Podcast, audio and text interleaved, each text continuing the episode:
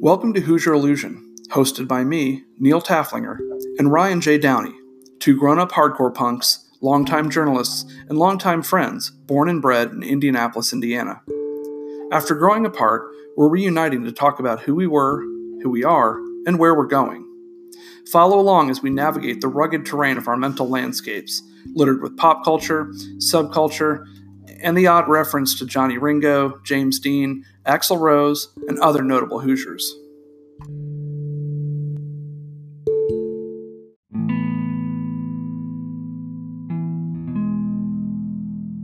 This episode picks right up after the previous episode, Lundgren Crucifixion, I Must Break Me.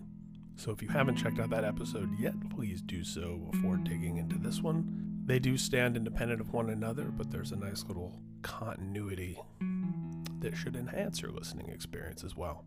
He lost his mind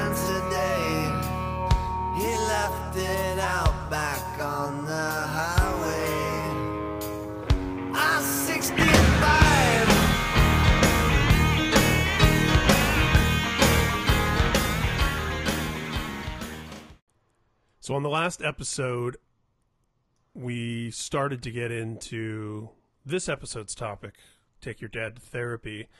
And in that conversation, I referenced a lyric from the Nirvana song Serve the Servants. What's interesting is that later in that song, there's a there's a verse that says, "As my bones grew, they did hurt. They hurt really bad. I tried hard to have a father, but instead I had a dad. I just want you to know that I don't hate you anymore. There's nothing I could say that I haven't thought before." So yeah, stumbled into that Cobain nugget that seems an appropriate bridge from the last episode into this one. Yeah. Uh, when you first mentioned take your dad to therapy, obviously my uh, Hoosier Illusion antenna sprung into action. I went, yes, let's talk about that. Uh, I'm assuming that that's either something you are going to do soon or have done already. What can you tell me about that? Yeah, I the the uniform reaction to when I when I tell people that I did that, the uniform reaction is Jesus. like, I'd been in therapy for a couple of years, and so much of what I was dealing with revolved around my own feelings about fatherhood, my relationship with my dad, what I realized as an adult I wanted from my dad when I was a kid or needed from my dad that I didn't get and couldn't communicate. You know, my um, my my changing understanding of my father as I moved through as I as I was on the journey of fatherhood, you know, because it, being a dad, like everything else, being a dad is different depending on where you are. So, you know, being a dad of, of a single infant boy was a very different experience than being the father of an infant girl who had a four year old sister and a, a seven year old brother at the time. Like, and I, I joke with my kids, like my son's at the age now where he asks me questions like, "Who's your favorite?" or "Who do you love more?" And I, uh, uh, which actually is, brings up an interesting story I can share. And what I told him was that it's it's the wrong question to ask because it's it's that I love them differently and I have different relationships with them to the extent that I said you have different fathers. It's the same guy, but my son has a different father than my middle daughter, and my middle daughter has a different father than her younger sister because the moment that they came into this world, I was a specific person and our context is specific. So my son was an only child for almost three years. he has a specific relationship with me because of that, because of his personality, because of my personality, because of the experiences we've had together. So I just told him like there's no point in having this conversation because you are always going to have a different relationship with me than your siblings. And that's good. Like embrace that because you can you can look at your sisters and say, "Well, I don't get this or that." It's like, yeah, they're looking at you and saying the same thing. So it, just accept the fact that they're that they're different. Obviously, fatherhood's a big thing to me. It came up a lot in therapy. I had a lot of lot of lot of anxiety around being a good dad and a lot of feelings about fatherhood. I I'm a crier. Um, in adulthood, I I learned how to cry more easily, and this is going to sound like I'm kidding, but I'm totally serious when I say I'm jealous. well, the the joke now is that, and I, the the joke I tell is that I cry while watching Dog the Bounty Hunter, and it sounds like a joke, but it's not because years ago when I watched episodes of Dog the Bounty Hunter, he would get into issues of fatherhood with people, mm. and he would talk about his own kids, and he would start crying. And I realized the reason he wears sunglasses, I think they even said this on an episode, the reason he wears sunglasses is because he doesn't want people to see him crying all the time. Mm. So the so anytime there's like fatherhood content anywhere, movies, TV, books, newspaper articles, internet memes, whatever, like I'm just I'm I'm a wreck, gutted. So I was talking with my therapist, and I can't remember. I think she might have just thrown it out there. I mentioned that my dad was going to come for a visit, and she said, "Well, you know, why, why don't you ask him to come in?" And I said, um, "Okay." so I was talking to him on the phone, and I said, "Hey, while you're in Indianapolis, because he lived out of state, still lives out of state." I said, "While you're in Indianapolis, why don't you, or will you come to my therapy with me? Will you come to a therapy session?" and you know having been in therapy himself for almost my entire life, he said sure, um, and he's always been a big advocate of me being in therapy. It just took me three or four attempts at it to actually figure out how to do it and realize that I I wasn't too smart for it. So we went we went and uh, the therapist was just kind of asked some general questions and and pretty quickly got to the like got to the point of you know why did you want him here and what do you want to accomplish in this hour mm-hmm. What i said I, th- I think memory serves was that i wanted to by the end of the hour i wanted it to be clear that i forgave him for whatever mistakes he made that i wanted to make sure that I didn't want him to feel bad. I wanted him to forgive himself for anything he felt bad about from my childhood and that I wanted to have a relationship with him now. That I wanted to just I, I, didn't want any more jokes from him about being a bad dad.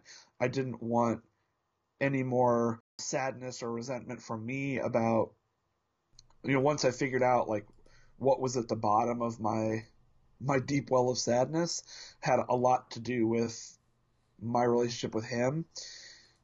I, just wanted to be done with that. Like I didn't want to live there anymore. I didn't want to fixate on people we weren't anymore. I'm not 1989 Neil and he's not 1989 Neil's dad. So let's let's live in the now. And one of my big things is I need verbal affirmation. You know, that's my thing. I need, I've always, I've always wanted, for whatever reason, for people to tell me that I was good at something or that I had done a good job. And my, my parents did a better job of that than their parents. And that's because their parents didn't do any of that. Mm. I think my dad at some point said that he's did his dad never said he loved him? Like I might be I might be talking out of turn, but like, it, but it was that kind of relationship. Like he's he knew his parents loved him, but it wasn't something that they talked about. You know his his great success as a father and I and I I do not say this flippantly. I say this sincerely. His great success as a father was not kicking the shit out of me on a regular basis. So I was spared the kind of trauma that he was processing but because he was frozen he couldn't engage with me the way I needed him to. So I froze in a different way and my son unfortunately will probably freeze in his own way and when he's an adult we can unpack that shit but hopefully it's a lot lower impact than than what my dad dealt with and what I'm dealing with How old is your dad, roughly? uh early 70s now Mm. Yeah, my my dad will be 80 uh, in just a couple weeks after we're recording this. He doesn't seem 80. He doesn't. Uh, the last time I saw him which was about two or three years ago. He he doesn't seem frail, or you know, he seems kind of the same way he always has. He's he's a pretty healthy and spry 80, as much as you can be when you're 80. But yeah, I don't know what it is about our parents, the generation that came before them, but I would say, and, and maybe this speaks to ways that we've connected about my dad in, in a way that is not flippant, and that I give him credit for not being much worse. His dad, you know, my dad comes from a large Irish Catholic family. He had the fact that my dad wasn't uh, much worse than he could have been. You know, I think is is a credit to him. Also, after uh, being absent from the time I was four up until that period, absent entirely.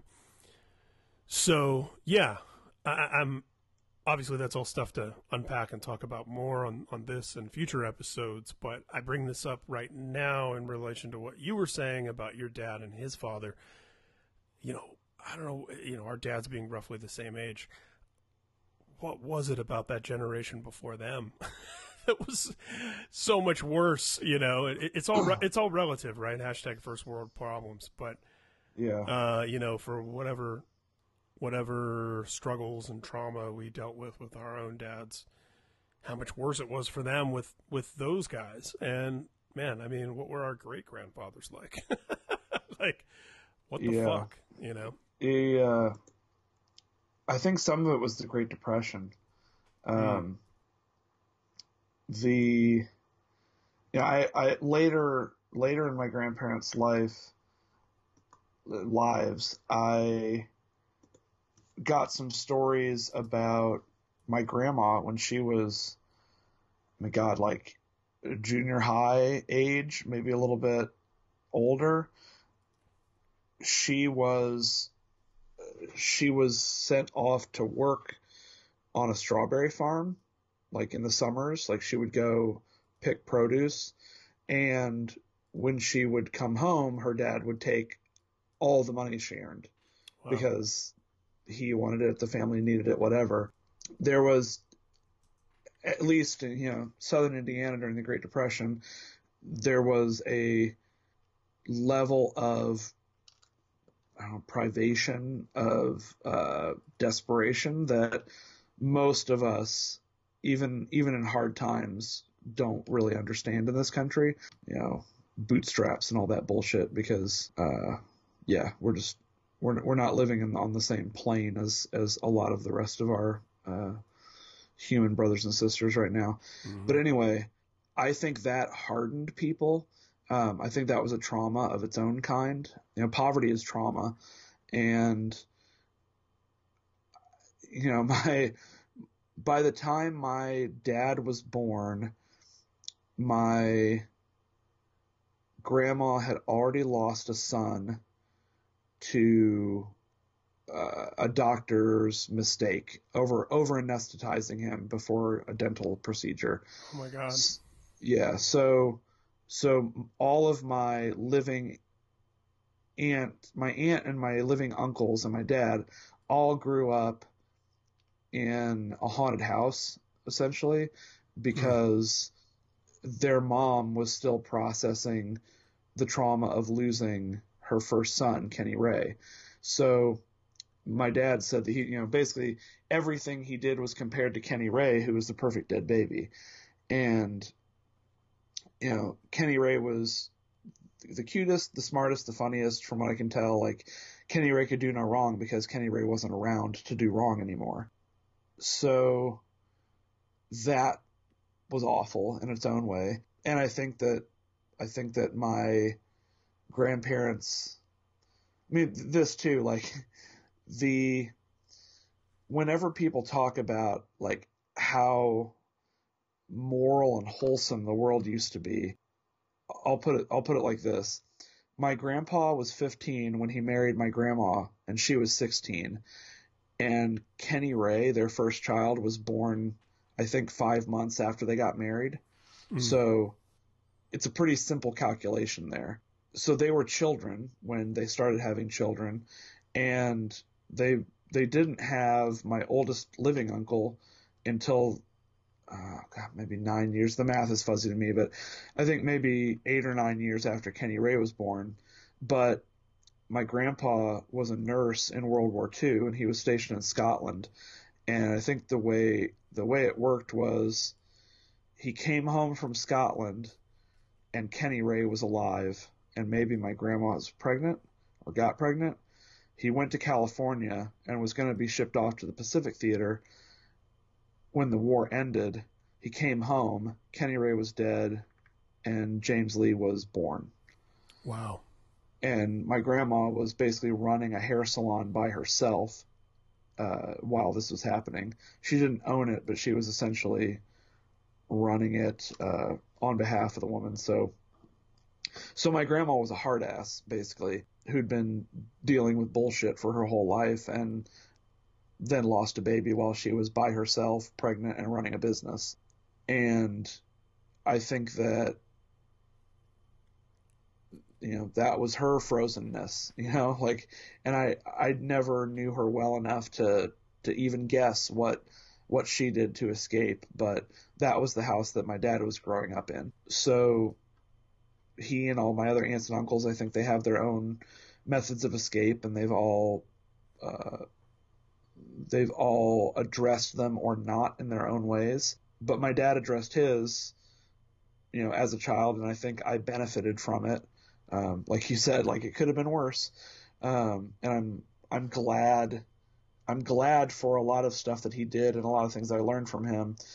You know, and I, my therapist was always always confused that he was like my biggest issue, but I was also constantly talking about him and quoting him. Like he was the most influential philosopher of my life, uh, and also the the source of my biggest hurt, which actually makes perfect sense. But mm.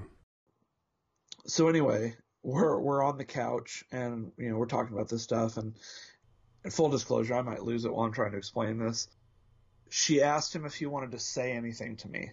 Like, is there anything that he hadn't told me that he wanted to? And he said that he thought I was a good dad and that I was a better dad than he was.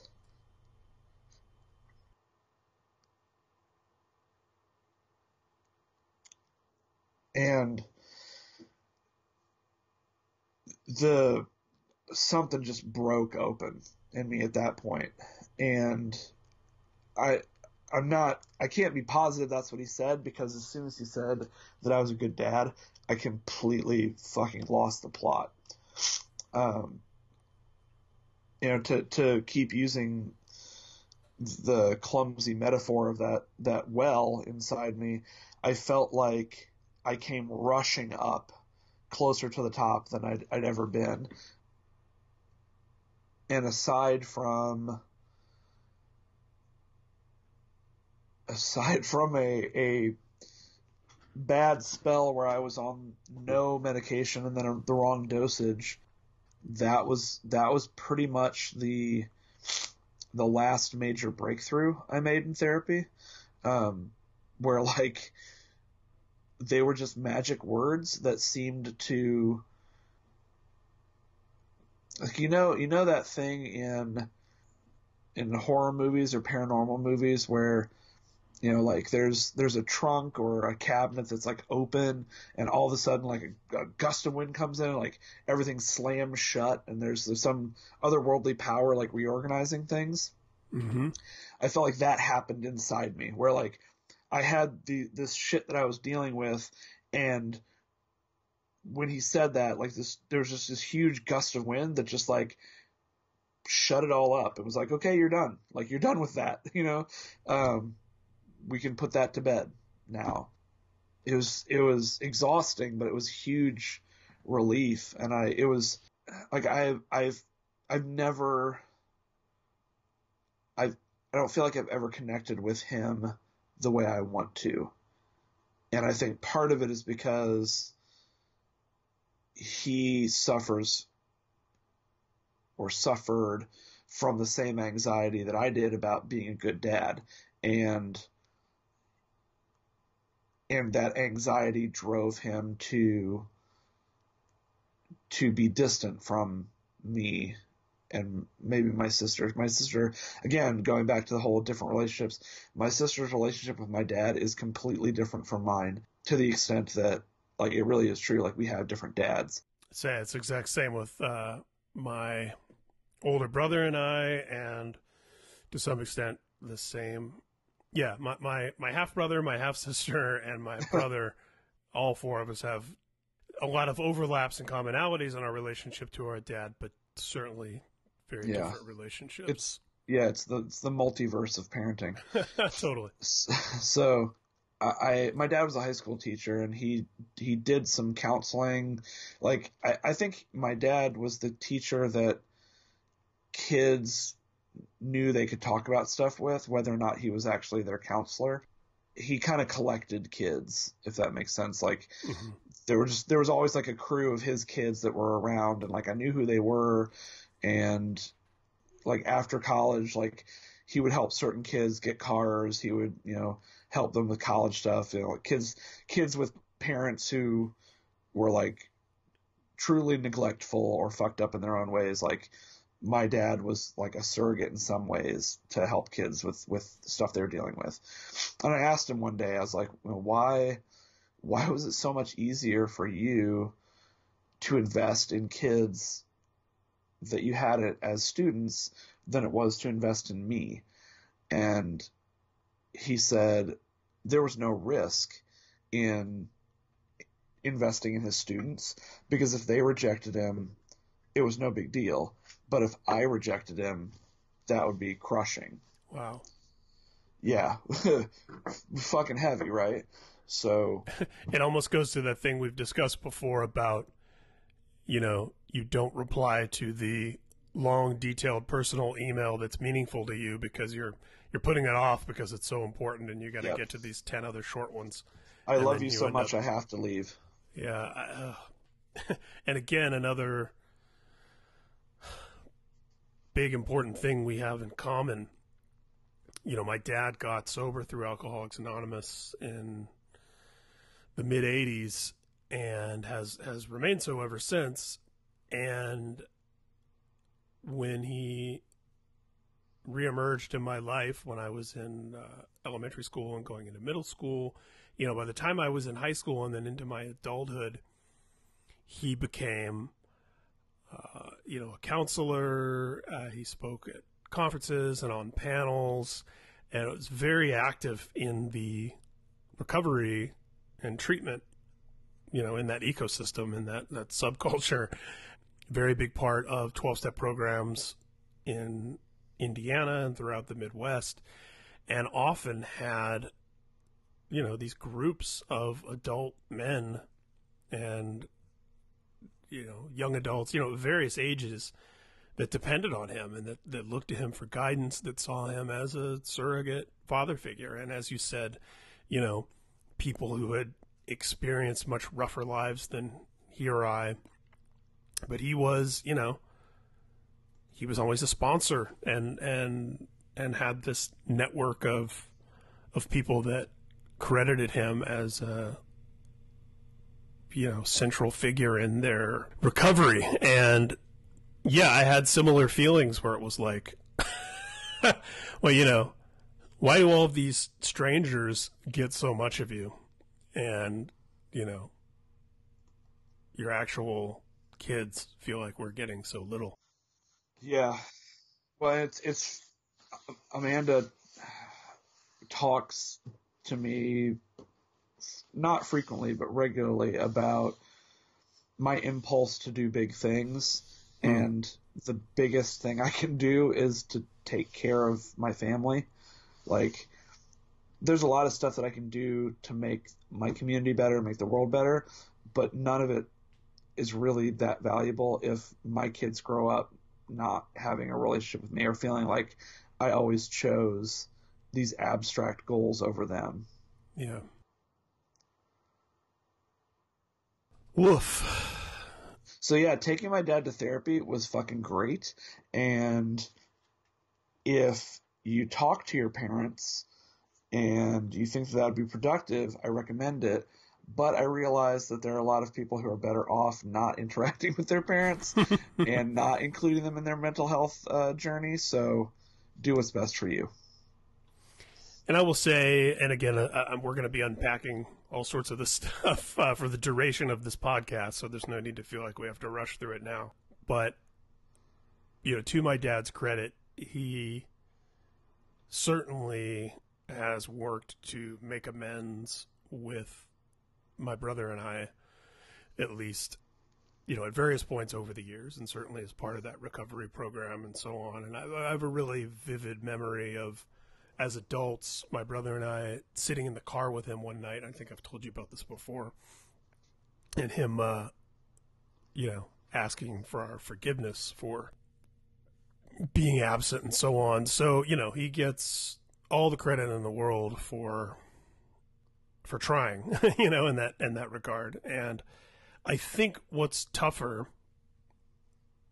uh, for men in our culture, perhaps in general, and certainly us Irish Catholics, there's a difference between physical absence and emotional absence. And, you know, my dad was physically absent for a long time. And I think reckoning with that emotional absence, even once you've reappeared physically, is in many ways tougher you know, then I mean, all the credit in the world to every parent, moms and dads, and otherwise that show up. I mean, showing up is definitely the most important part. But you can you can be there without being present, and I think that's uh, hard work for all of us. Yeah. So Yeah. I think this might be a good place to wrap take your dad to therapy as we are emotionally and physically exhausted ourselves. Um, and, and, yeah, and I, I can relate to something that you said earlier too about you know how are these the important figures in our lives, our fathers, so influential and inspirational and formative to us in so many good ways and bad. And I think that speaks to the multitude of nuances that exist in human beings. You know, it's really easy to cast people in our lives as heroes and villains. And, you know, it's something my daughter and I talk about a lot in storytelling. You know, something I mentioned to her maybe a year or two ago, and then it's it's amazing watching her identify this for herself. You know, the best villains in stories tend to be the villains who believe they're the hero. And I think once we outgrow, if we can, that idea of everyone being a hero or a villain. You know, that's that leads us to a better understanding of, of our parents and what Yeah. you know what they did or didn't do. Yeah, and in some cases, yeah, there are people who grew up with parents who are villains through and through. Um, but I think that that's I would I would guess that that's less and less than we may presume. You know, I think it's it's easier to cast different people, whether it's an, an ex in a relationship or a bully in school or whatever, as a as a hero or a villain, where the the real answer is a lot messier and a lot harder to to navigate. Yeah, it's uh,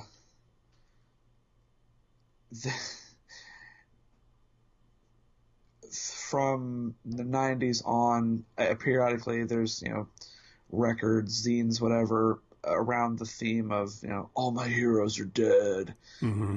And, all my heroes are just people. You know, like all my heroes Yeah. aren't heroes. They're just men and women and and if I put unreasonable expectations on somebody, that's my fault for putting unreasonable expectations on them. Right.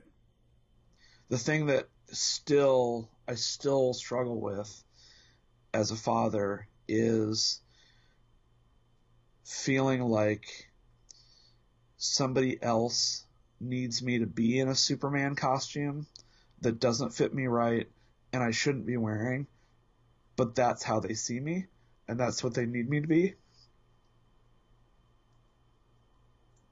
And I never live up to it. And that sucks. It really fucking sucks. Sometimes I can be great, but I'm never I'm never a superhero. So I just I hope that uh I hope that my kids earlier than I was able to with my parents can love me for who I am uh, and not be disappointed in who I'm not. I think what our kids need the most from us is us, you know, to be yeah. present and fully there. And we should give ourselves a break about our uh, our perfectionist tendencies and our need for some kind of restorative redemption of our own childhood traumas through the proxy of our kids.